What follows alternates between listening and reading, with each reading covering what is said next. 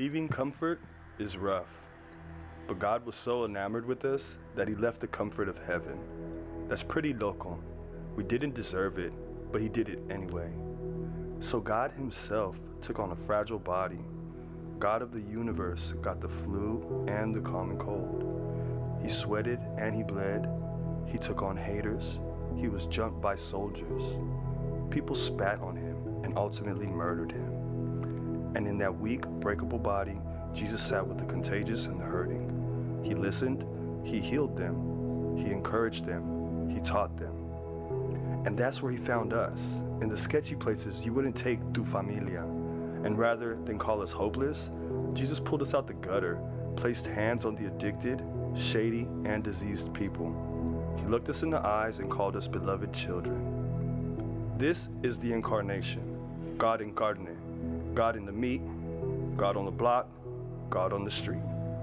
And these are the stories of the people he met.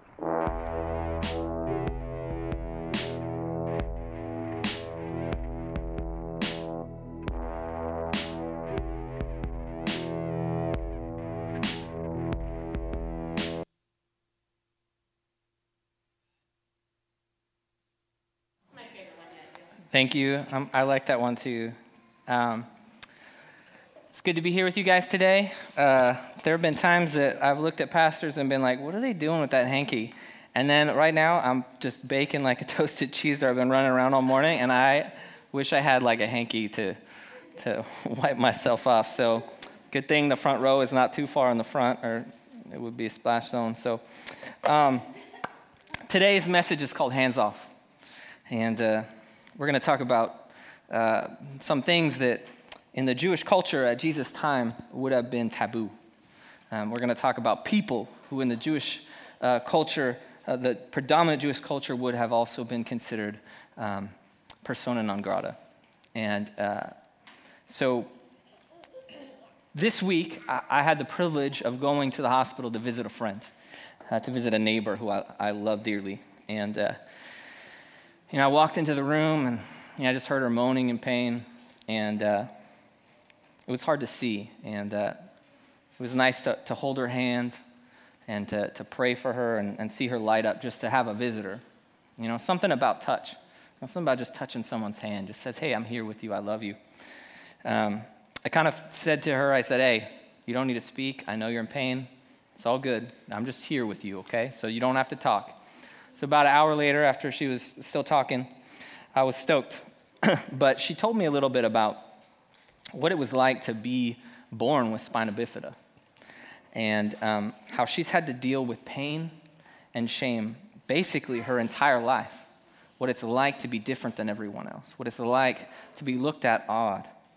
Um, she told me a story about how her son once came home after spending time with his best friend, uh, asking, Mama, what, what do I do when other kids say you walk like a robot? What do I do with that? And while she didn't feel pain for herself, she felt pain for her son having to endure the embarrassment of being related to her. She told me, My whole life I've had to survive with illness. Her disease was with her when she woke up this morning. Um, her disease was with her at parties. Her disease is with her when she's with friends, when she's going up steps illness nags, doesn't it? It's just always there. It's always waking you up, reminding you, hey, I'm still here. You're still ill. You're still hurt. You're still in pain. You're still suffering. In the same way, we're going to talk about a woman today who had begun to lose hope. Matter of fact, it seemed like she had lost all hope because she was reaching out for this crazy itinerant rabbi named Jesus. And still, in the midst of her re- rejection and the midst of her suffering, uh, she met someone who could heal her. So today we're going to be in Mark uh, 5 21 through 43. That's Mark 5 21 through 43. We have Bibles available in the back, and uh, if you have an app, you can get on that. Um, but uh, once again, Mark 5 21 through 43. If you need to check in the, con- uh, the if you need to check the front to see where that is, there's no shame in that. Um, sometimes it's just hard to leaf through the Bible and find everything you need. So Mark 5 21 through 43. With your permission, I'm going to read to you from God's word. when Jesus had crossed over again by boat to the other side, a large crowd gathered around him while he was by the sea. One of the synagogue leaders named Jairus came, and when he saw Jesus, he fell at his feet and begged him earnestly, My little daughter is dying. Come, lay your hands on her so that she can get well and live. So Jesus went with him, and a large crowd was following and pressing against him. Now, a woman suffering from bleeding for 12 years had endured much under many doctors. She had spent everything she had and was not helped at all. On the contrary, she became worse. Having heard about Jesus, she came up behind him in the crowd and touched his clothing. For she said, If I just touch his clothes, I'll be made well. Instantly, her flow of blood ceased, and she sensed in her body that she was healed of her affliction. At once, Jesus realized in himself that power had gone out from him. He turned around in the crowd and said, Who touched my clothes? His disciples said to him, You see the crowd pressing against you, and yet you say, Who touched me? But he was looking around to see who had done this. The woman, with fear and trembling, knowing what had happened to her, came and fell down before him and told him the whole truth. Daughter, he said to her, Your faith has saved you. Go in peace and be healed from your affliction. While he was still speaking, people came from the synagogue leader's house and said, Your daughter's dead. Why bother the teacher anymore? When Jesus overheard, overheard what was said, he told the synagogue leader, Don't be afraid, only believe. He did not let anyone accompany him except Peter, James, and John, James' brother. They came to the leader's house and he saw a commotion. People were weeping and wailing loudly. He went in and said to them, Why are you making such a commotion and weeping? The child is not dead, but asleep. They laughed at him. But he put them all outside. He took the child's father, mother, and those who were with him and entered the place where the child was. Then he took the child by the hand and said to her, Talitha cum, which is translated, little girl, I say to you, get up. Immediately the girl got up and began to walk. She was 12 years old. At this, they were utterly astounded.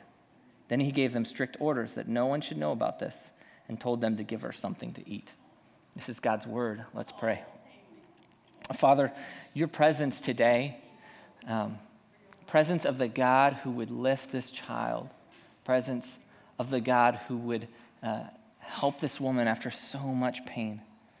God, that gives us reason to celebrate. The fact that we are small in your presence doesn't cause you to treat us as unimportant, um, but you look to us as more than annoying. You see us as a, a creation that you cherish. You love us with such a joy that we cannot understand, and um, we'll take that. And, and still, though, Lord, there are many who suffer in our city today, many who hunger, thirst, and many who suffer from addiction or mental illness. God, we need miracles today to break the bondage of our sin and our suffering. Would your word, your Holy Spirit, and your church do great things today? Teach us this morning. May the words of my mouth and the thoughts of our hearts be pleasing to you. In Jesus' name we pray. Amen. So, today, when we go through this story, I'm going to give it to you in reverse order. Um, there have been times that I have learned from other preachers that it's good to kind of go in the opposite order. And, and so, we're going to do that today. Um, that doesn't mean I'm going in order of importance. Um, some people may see this woman as the least important part of the story. Um, you might think a resurrection of a girl is the big deal in the story, but either way, I, Jesus is the main point of the story. And so uh, this should be about him and his heart for everyone. And um, basically, what I'm going to be giving you is if you've ever seen the movie Memento, this is what I'm giving you. It's going to go in reverse order to where we get to our uh, finale. So, um, going in reverse order from seemingly least important. So, today I have three points about Jesus from Mark 5. Um, and our first point is this Jesus is all powerful but works on his timetable. Jesus is all powerful, but works on his timetable. Not, not yours, not mine, nobody else's. And so we see that he took the child's father, mother, and they went upstairs. And um, he said, Little girl, I say to you, get up. Now, it's interesting because this is Hebrew here. Like, we're, we're not going to read, this is a Greek Bible that has Hebrew that everyone would have known in the presence. That it says, um, little girl, I say to you, get up. It can also be translated as young lady, arise. Kind of a beautiful thought that Jesus would, would refer to her in this sweet term. Um, and it says, immediately the girl got up and began to walk. And at this, they were utterly astounded. And I love the idea that he gives her something to eat. Like, not only does he heal her, but he gives her sustenance.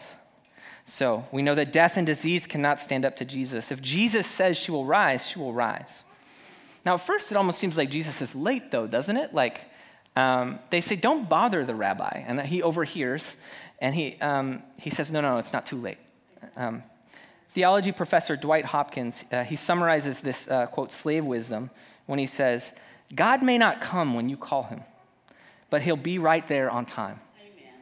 But he'll be there right on time. Sorry, let me do it again. God may not come when you call him, but he'll be there right on time. Now 2 Peter 3:18, 3 8 through 10 says this, "Dear friends, don't overlook this one fact. With the Lord, one day is like a thousand years, and a thousand years like one day. The Lord does not delay his promise as some understand delay, but is patient with you, not wanting any to perish, but all to come to repentance. But the day of the Lord will come like a thief. On that day, the heavens will pass away with a loud noise, the elements will burn and be dissolved, and the earth and the works on it will be disclosed. And so, when we think about what this means, this doesn't just mean um, that, that he's going to save this girl in his time. I'm taking a verse and I'm taking it out of context for you guys because it's a reminder of the way God works. Um, are you waiting for God to show up in your life right now? Are you hoping that he will intervene? But does it seem too big? Is it too big to ask, too grand, too crazy? But, friends, I tell you, He can do great things, but His timing may not reflect what you think you need. Trust Him as you wait, friends. Trust Him as you wait. And I'll tell you, I could say this from up here, but when I'm sitting with you and we're going through stuff, you're probably not going to hear it from me because sometimes it seems insincere, doesn't it? When someone's going through something really rough and we go, just trust God, right? Just trust Him. And you go, like, you know what? Just shh. I, I just need you to put your arm around me right now, okay? But I will say, from up front, I can say to you, we can trust him to be good to his promise. I'm convinced that God is a gardener. In the beginning, he created a garden. He walks in the cool of the garden in the Bible. I love that image of God himself walking in the cool of the garden. Even Jesus was betrayed in the garden. Jesus tells so many parables using the garden. Now, part of that was to speak to farmers. And so, while I'm not speaking to farmers today, I hope some of you guys have seen uh, your backyard gardens, or some of you have seen the garden on Market Street. Um, but every year we have this guava tree. One guava tree that I have learned not to water because no matter what we do, it's going to go crazy, so I'm not going to water it anyway. And my wife hates the smell of the guavas, and so I'm picking up and I'm making guava water, bringing it to the parents, making guava water for myself. And I know it's sinful that she does not like the smell of guava. Um, that's like the best amen I got so far. So, you guys are going to have to step up your game a little bit later because that's already set the bar.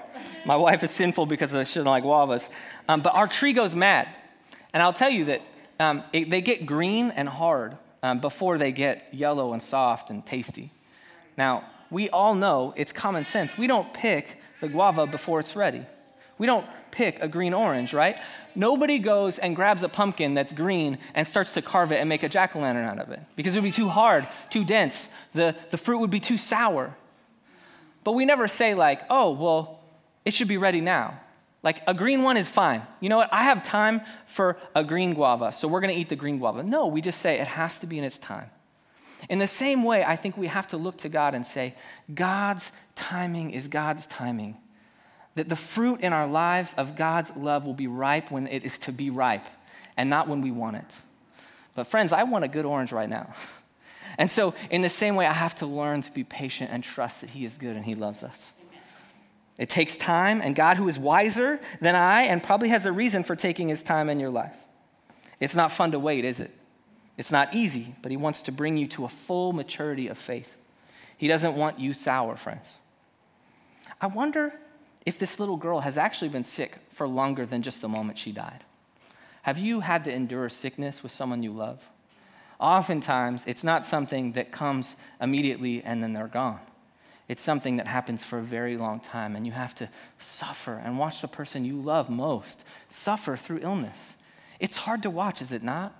I feel like all of us in this room have been affected by illness. My father, it was Parkinson's disease. And it took about 12 years in his life when he uh, was diagnosed with Parkinson's as he went downhill slowly. And I watched someone I cared for and loved um, slowly die. In the same way, I'm going to say to you that I'm going to assume that maybe this girl was sick for a long time. And maybe that this illness had stayed with her. And perhaps Jairus, her father, who was a bigwig in the temple, had prayed over her. Perhaps he had consulted doctors as well. And still, she was not healed. What did it take for Jairus, someone who would not have most likely recognized Jesus' ministry, to fall at his feet, to beg Jesus for healing for his daughter? What would take need? And this need, uh, this fruit of uh, need, had to bear itself over time for Jairus to humble himself and be willing to go to Jesus. I'm convinced that many of us need the same thing time. So the question, though, is then why would Jesus have waited to heal her? He's God, right? Why would the Father not have just healed her when she was born? I believe the ultimate answer that this was the way to bring God the most glory. But even still, as an aside, I bet you her dad tried everything else first. I bet you he did. If he's a loving dad, I bet he did. Like, the thing is, though, like, Jesus didn't respond, though, like he was angry. Jesus didn't say to, to Jairus, Hey, Jairus, hey, man, it's cool that you want me now, but it's a little too late.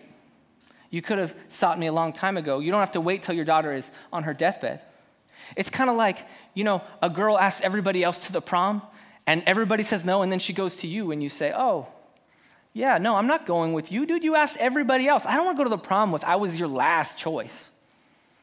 In the same way, though, God doesn't respond that way, does he? He says, Absolutely. Let's go right now. That's what Jesus does. He says, Let's go right now. If he tried everything before Jesus, isn't it cool that Jesus didn't reject him? He just did a more grand miracle. And so the text says the mourners were utterly astonished. But just a few minutes earlier, it was clear to the disciples, the mourners, Jairus, that Jesus, the only hope, had waited too long. The sweet 12 year old girl was gone. Which is why, upon her healing, though, the people were, quote, completely astonished. In other words, they did not expect this, right? Jesus knew what would happen with this little girl. In fact, for him, it had already happened. But even though he knew he would raise a girl from the dead, there was mocking. They were laughing at him, they were judging him. And that's my second point. Expect Jesus to be mocked. Expect Jesus to be mocked. Our point, our second point. There it is. They came to the leader's house and they saw commotion, people weeping and wailing loudly. He went in and said to them, Why are you making a commotion and weeping? The child is not dead, but asleep. They laughed at him but he put them all outside. Now, this laughing thing, like this is in a few different Bible stories. Like, why would people like be at a funeral and laugh? Like, do you find that odd? Does anybody else find it odd that they're at a funeral and they start laughing? Well, there's a reason for this. Um, I'll get to that in a second. There are Peter, James, and John as Jesus ignores everybody else and he claims something ridiculous. If you're one of the disciples, no matter how much you respect Jesus, there has to be like, like a little point where you start to like back away, you know, just kind of like towards the door, you know, just like, oh, oh, like this is kind of embarrassing right now. Like Jesus is saying she's gonna live again, that she's only sleeping. Like I, I can imagine one of, you know, well, uh, the master's in over his head. It's gonna be a little embarrassing. I wish that I just stayed back. Uh, why, why should we have to be embarrassed with him? Why didn't he just come by himself and just, just do all this weird stuff by himself? Like, Peter, let's go grab a smoke out back. I, I, let's go talk about something else. Like, Jesus can sort this out. Let's go. Because, like, I can imagine being there. It's got to feel so awkward, right? Like, you're, at, you're in a place where a, a, a child has just died and people are wailing, and they would have been wailing loudly, friends. It would have been loud. It would have been heard throughout the neighborhood. And here's Jesus saying, mm, No, she's okay. Like, that's awkward. Like, I know we read it through the lens of, oh, we know she was healed, but in that moment, can you imagine what that felt like? To have the person who is supposedly your master say, nah, she's fine. She, she's, she's asleep. She's asleep. Okay, so they laughed at Jesus. People laughing at him could have been the other religious leaders, friends of Jairus, who would have probably already thought Jesus was weird. Um, but there was another group, the professional mourners. So, uh, when we understand this time, we have to understand that there were professional mourners, okay? Um, there was a guild for mourners in Israel. So, like, they even had like a group that met and made sure they got paid enough, okay? Um, second century Rabbi Judah, he said this. He says, Even the poorest person in Israel should hire at least two flute players and one wailing woman. So, there was an expectation that you were going to hire people to come in and play the flute. Now, the flute in ancient Israel was the sound of death to people. If you heard a flute, you knew someone had died nearby. And you have to imagine that people died much earlier than they do now, right? Like they may have had some kind of paleo diet, but it did not work out for them in the same way as us. They didn't have doctors at, the same level, and they didn't have uh, the same kind of food that we have. And so people were dying constantly. And so the sound of a flute would be a sound that you would dread. You would hear, you would not know. Is that an infectious disease nearby? Someone's died. Now, what's interesting about these, uh, these professional mourners is there's a few things. One, the professional mourners are the reason we hear laughter in the Bible. Whenever there's someone who's dying and people are wailing, this is the same thing happened to Lazarus, friends. They start laughing. Why do they start laughing? Because they're not really mourning. Because they're hired guns there to yell. And so they have this idea that uh, this is my job. And so clearly they're not taking it seriously enough because they'll laugh. How disrespectful is that? So, um, theologian, theologian James Edwards says this He says, The professional mourners represent the hardcore realists of every age who decide when empirical realities have foreclosed on divine possibilities. What he is saying is, is these professional mourners, they were the realists, right? They were the people who knew, like, hey, when someone's dead, they, they're dead, okay? Like, don't, don't try and like sugarcoat this. She's dead. That is what our society would say about lots of things, right? But Jesus claims she's only sleeping. Now, some have thought that Jesus was speaking literally, but uh, even a coma would be much clearer than someone dying. Now, if you've ever been around someone you love that has passed away, it is, there's a very clear moment when they're gone. You know that they're no longer there. It's so clear, there's no doubting it. And so there would have been this moment when it was like, that little girl is no longer here. And the mourners who see dead people all the time, right? Because that's their job, would have said, Jesus, you are crazy. She's clearly dead. No coma. Now, of course, Jesus was speaking figuratively, right? The mourners were right. She was dead. Still, he was making a major theological point, I think, that she would rise again. Even today, we believe the dead will rise again, and we call them asleep. And those who embrace the gospel, they will be embraced by Jesus. But for some of you, there are people who have told you already that you are too far gone, that you are too far dead. And I say to you, friends, that if Jesus can heal a dead child, Jesus can resurrect your life. Amen. People will tell you, fool, you are dead. You are too awful. You have done the worst things. You are in too deep. You are too far from God. And I bet the one who says it the most to you is you. Sometimes that inner critic just tells us, man, you're not good enough for Jesus. You're not good enough. Don't spend time with the church. Don't spend time around church people. They're going to find you out. And I tell you, yeah, we're going to find you out and you're going to find us out and it's not going to look any better. The thing is, is like you may consider yourselves at times the worst person in the room. And I just tell you, if you knew all of us, if you knew all of us, you would know you are in good company, friends. And this is why we have the beauty of this gospel.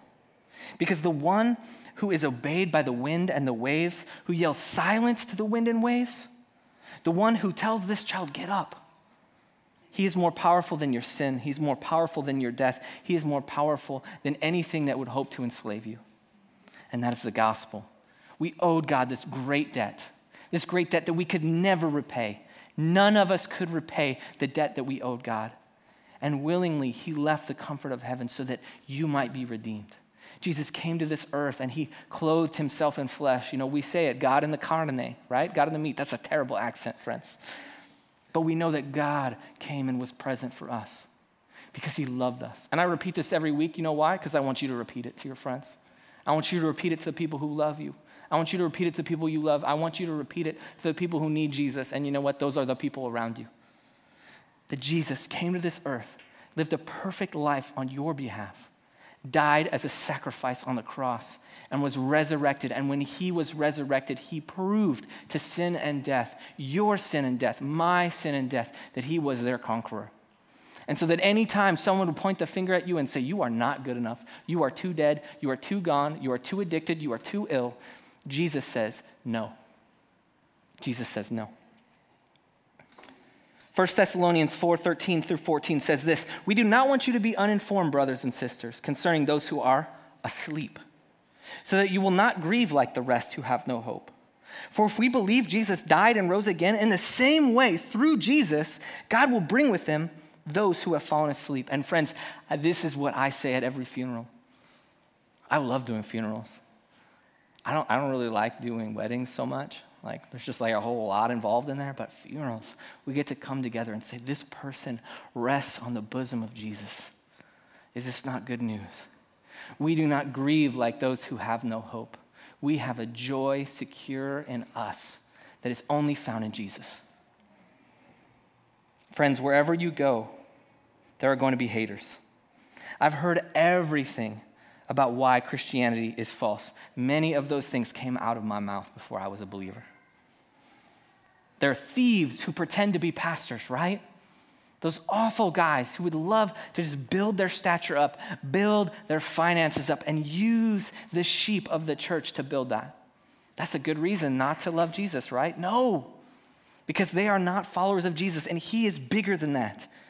I've heard that Jesus didn't really exist historically. And friends, I've seen more documents about Jesus than anything else. There were more people who viewed Jesus than anything else. There's more confirmation about Jesus than anything we have from Homer. And yet, oh, Jesus didn't really exist. Or how about the Bible contradicts itself? We hear these things and we think, oh, this cannot be redeemable, can it? And yet I say to you, the more you study the Word of God, the more you find confirmation that it is good and it's true and it is from God. And the last one is this God didn't save me when I needed Him most. God didn't save me when I needed Him most. And friends, I think when we say things like that, we have a very short term view of who God is. And I'm going to say something hard just for a moment. Our suffering in this age will not compare to the joy that we have to receive in Jesus. And that's really hard because you know what? There are people who suffer more than me. There are people who have suffered more than me. I have friends who are in Haiti that have suffered through all kinds of things from starvation to thirst to even having friends and relatives murdered for just a few coins. And it's hard for me to go to them and say, Your suffering will not compare to what you have to look forward to. And still, and still, they say it. They say that their suffering cannot compare to what Jesus offers them because it's true. And there is hope, and that hope can only be found in Jesus. The same God who cares for you, and in this case, the woman on the way, he shows that there is no one off limits to his love. So, my final point is this Jesus has time. Jesus has time. That is good news.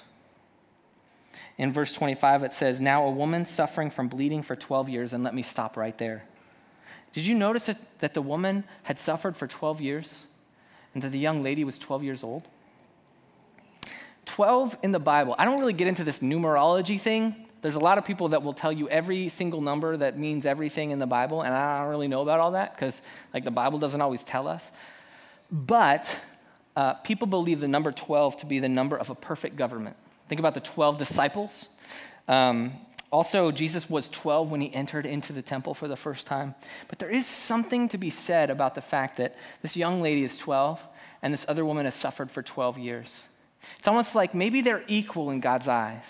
Maybe even a, a, a death uh, who needs a resurrection and a, a woman who's just bled for 12 years. Like God sees them in the same way, and He has time for both of them.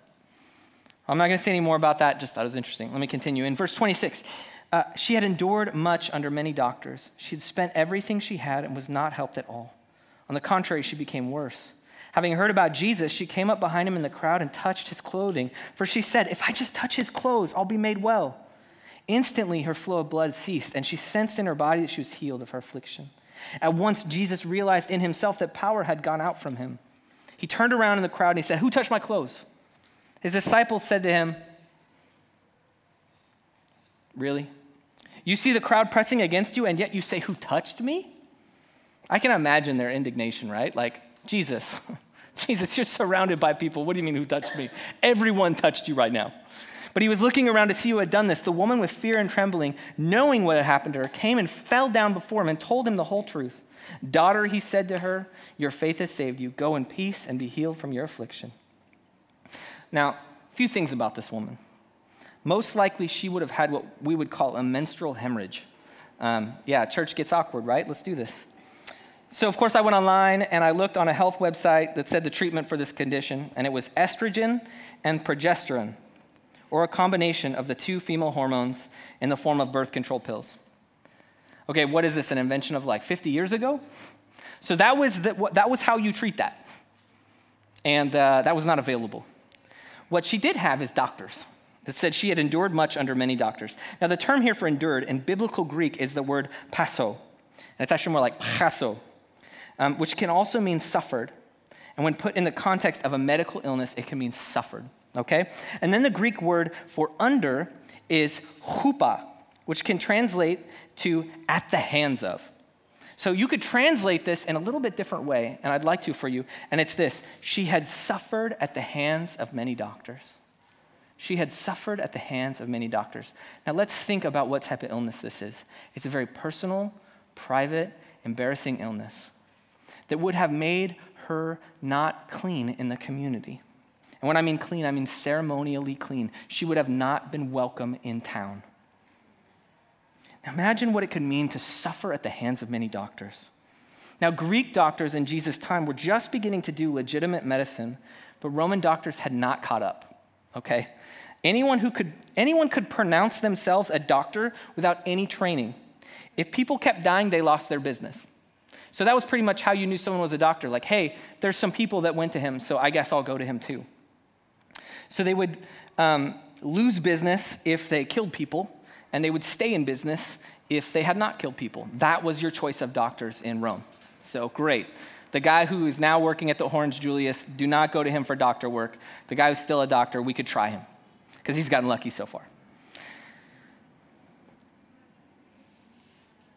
First century poet Marcus Valerius Martellius, he wrote comedic poetry, and he wrote poetry about doctors of the time.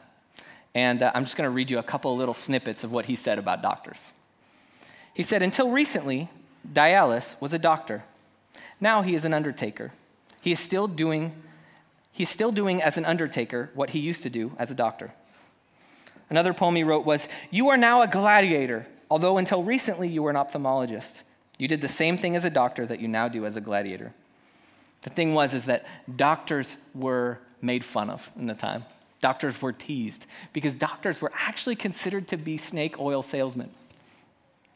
These are the people treating this woman charlatans, drifters, quacks, former Greek slaves that were trying to make it in the Roman Empire would become doctors.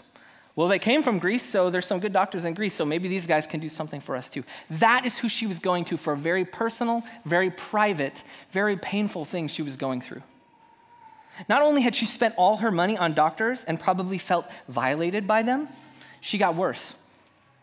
Also, this woman was not supposed to be around a crowd.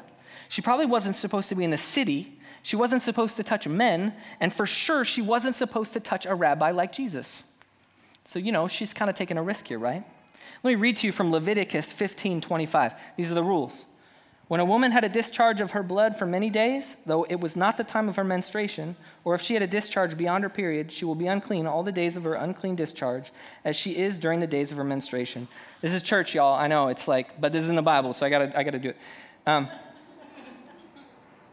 she was not legally allowed in the city. She was not allowed to be there. She was not allowed to approach Jesus. She was not allowed to be around a crowd of people for sure. In the ancient world, disease prevention and protocol demanded that she stay outside the city so as not to pass on a disease to anyone else. Being in the city would have been a big sin. In verse 33, though, it says, The woman with fear and trembling, knowing what had happened to her, came and fell down before him and told him the whole truth. Why did she have fear and trembling? She knows she wasn't supposed to be there. But she had tried everything else and she was desperate. And so, once again, we have to ask though, why did Jesus have to wait until then? Why did he have to wait so long? Why did Jesus seem to care about this woman when someone else was dying? That's another good question. The answer is love. that he had love for this woman, that he had compassion, that he had empathy, that he had care for this woman. And that this was for God's glory, and this particular healing gave God's glory. And both were on display in his healing. Now, um, between the age of like 15 and uh, about 24, um, I had a really bad bout with canker sores. Um, I don't know if anybody else has had canker sores before, but um, I read like medical journals on how to get rid of them because you guys know that um, when I wasn't in my punk band, I was in worship bands and I was singing, and my job was, was music.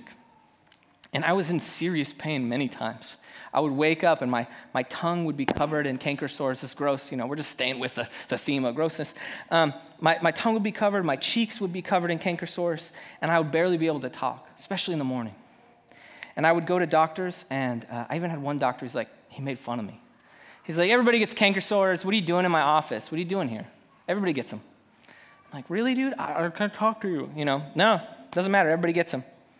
I had one doctor tell me, don't eat chips. Great. Okay, cool. Um, I had one doctor tell me, you know, just do saltwater rinses three times a day. You'll be fine. Uh, I read online that you should smoke a cigar because it, it will actually cause your, uh, uh, it'll like bring in so much like bad stuff that you're like, that you'll, your body will seal up to like not allow the toxins inside your body. Um, I did not do that. Um, it got so bad, friends, that I actually had to go into a specialist um, who thought that I could perhaps have cancer in my mouth. And they had to take a biopsy of my tongue, which um, is very painful. And I feel like I suffered at the hands of doctors changed my toothpaste many times. I learned that sodium lauryl sulfide is something that does not help my mouth. And I used to gargle with hydrogen peroxide. But I knew what it was like to suffer at the hands of doctors for years. And I went to doctor and doctor and doctor. And some of us in this room have had ailments where you go over and over and over and over again, and you just feel like, when is this going to end? It was painful and it was frustrating. And I can only imagine what it would have been like if, because of these wounds, people would have said, You are not allowed to spend time with the people you love anymore. You're not allowed to talk to anybody. You need to get away. You know what? You're too close to me. Like, get outside the town, be alone. And, and she'd spent all her money. This was the desperation this woman was in. And Jesus could have seen her as a speed bump. Rightly so, right? I mean, have any of you guys taken any, um, any courses in. Um, uh, in ethics. I mean, sometimes you'll consider like you have to like weigh options, right? Like this person is more sick than this person. Uh, you have to kind of do a triage of who's in need. And Jesus didn't. Jesus, Jesus stayed with her. Like not only did he see her healing as important, but he saw her recognizing her as important because she just got healed by her own self, and then he could have moved on.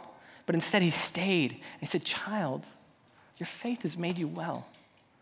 What, what kind of love is that? That Jesus didn't look at her like the doctors did. They didn't see her as a means to an end. They didn't see her as a paycheck. Jesus saw her as his beloved child who was worthy to be healed. She was not a speed bump. The religious leaders of the day would have said to Jesus, She is illegal and does not deserve your time and attention. But we know that Jesus values every person. Sometimes when I go out to pray for people on the block, I think, man, I've stopped at that house so many times, and I've, and I've offered prayer for that person so many times.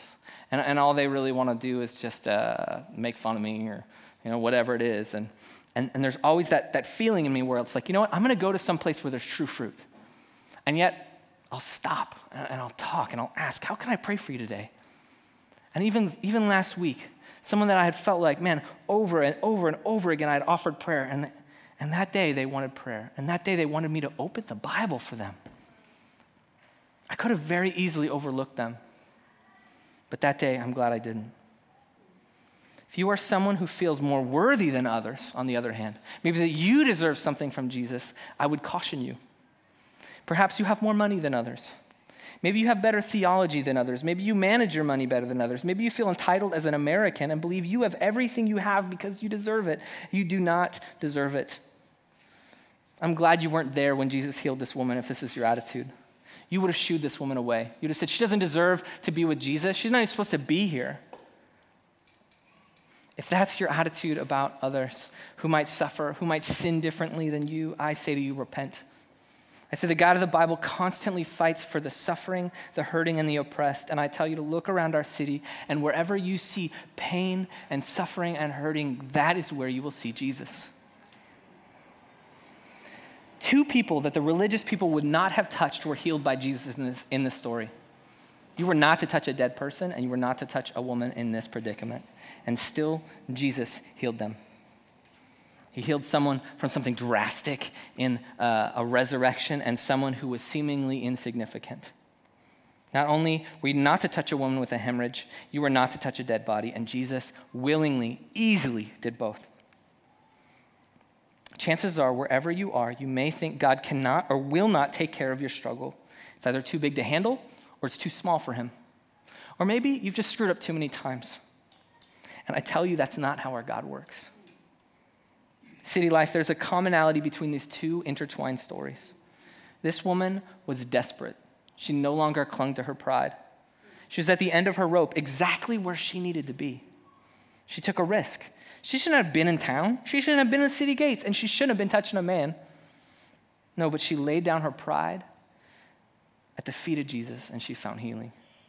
On the other hand, and Jairus, the religious leader, like he didn't need Jesus. He's the religious leader. He's influential. He's proud. He's probably got like an entourage. But he looked up to Jesus when his child fell ill. He was willing to reach out to the crazy rabbi who was known for walking the streets with a bunch of weirdo followers. On the other end, you have this girl and this girl, and both were beloved child of God. There's no struggle too insignificant for Jesus, and no person ever too far gone for him. There's no person ever too far gone for him. There's no person ever too far gone for Jesus. Where are you, friends?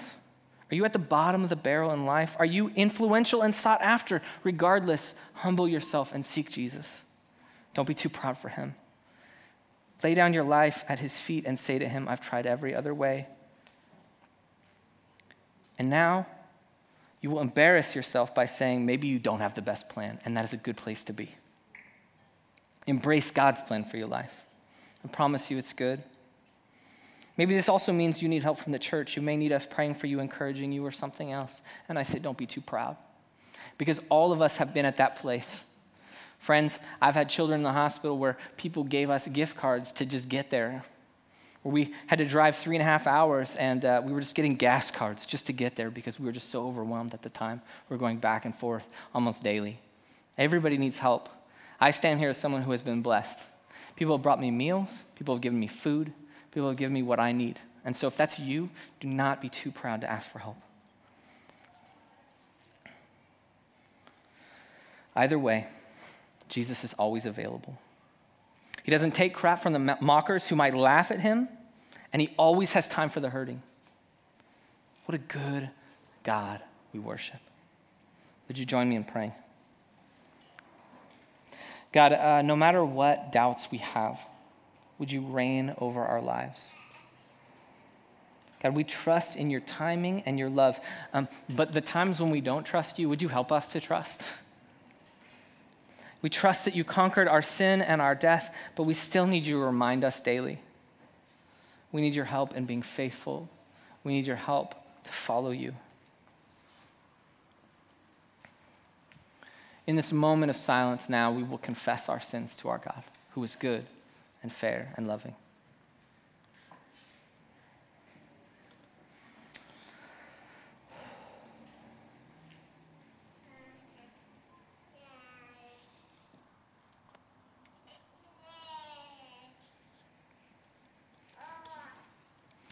God, we thank you that you would forgive us. You would forgive us who have done so many things against you. You would forgive us who sought after so many other things. God, we thought we had this, and then we surrendered our lives to you, and, and I know many times we still think we have this again. And God, we just ask that you would remind us, God, that we are not too small for you, that our little problems are not too small for you either. And God, that you can conquer sin and death, so there's nothing that you cannot handle. God, we thank you that you forgive us when we seek you and that you love us. We pray this all in Jesus' name. Amen.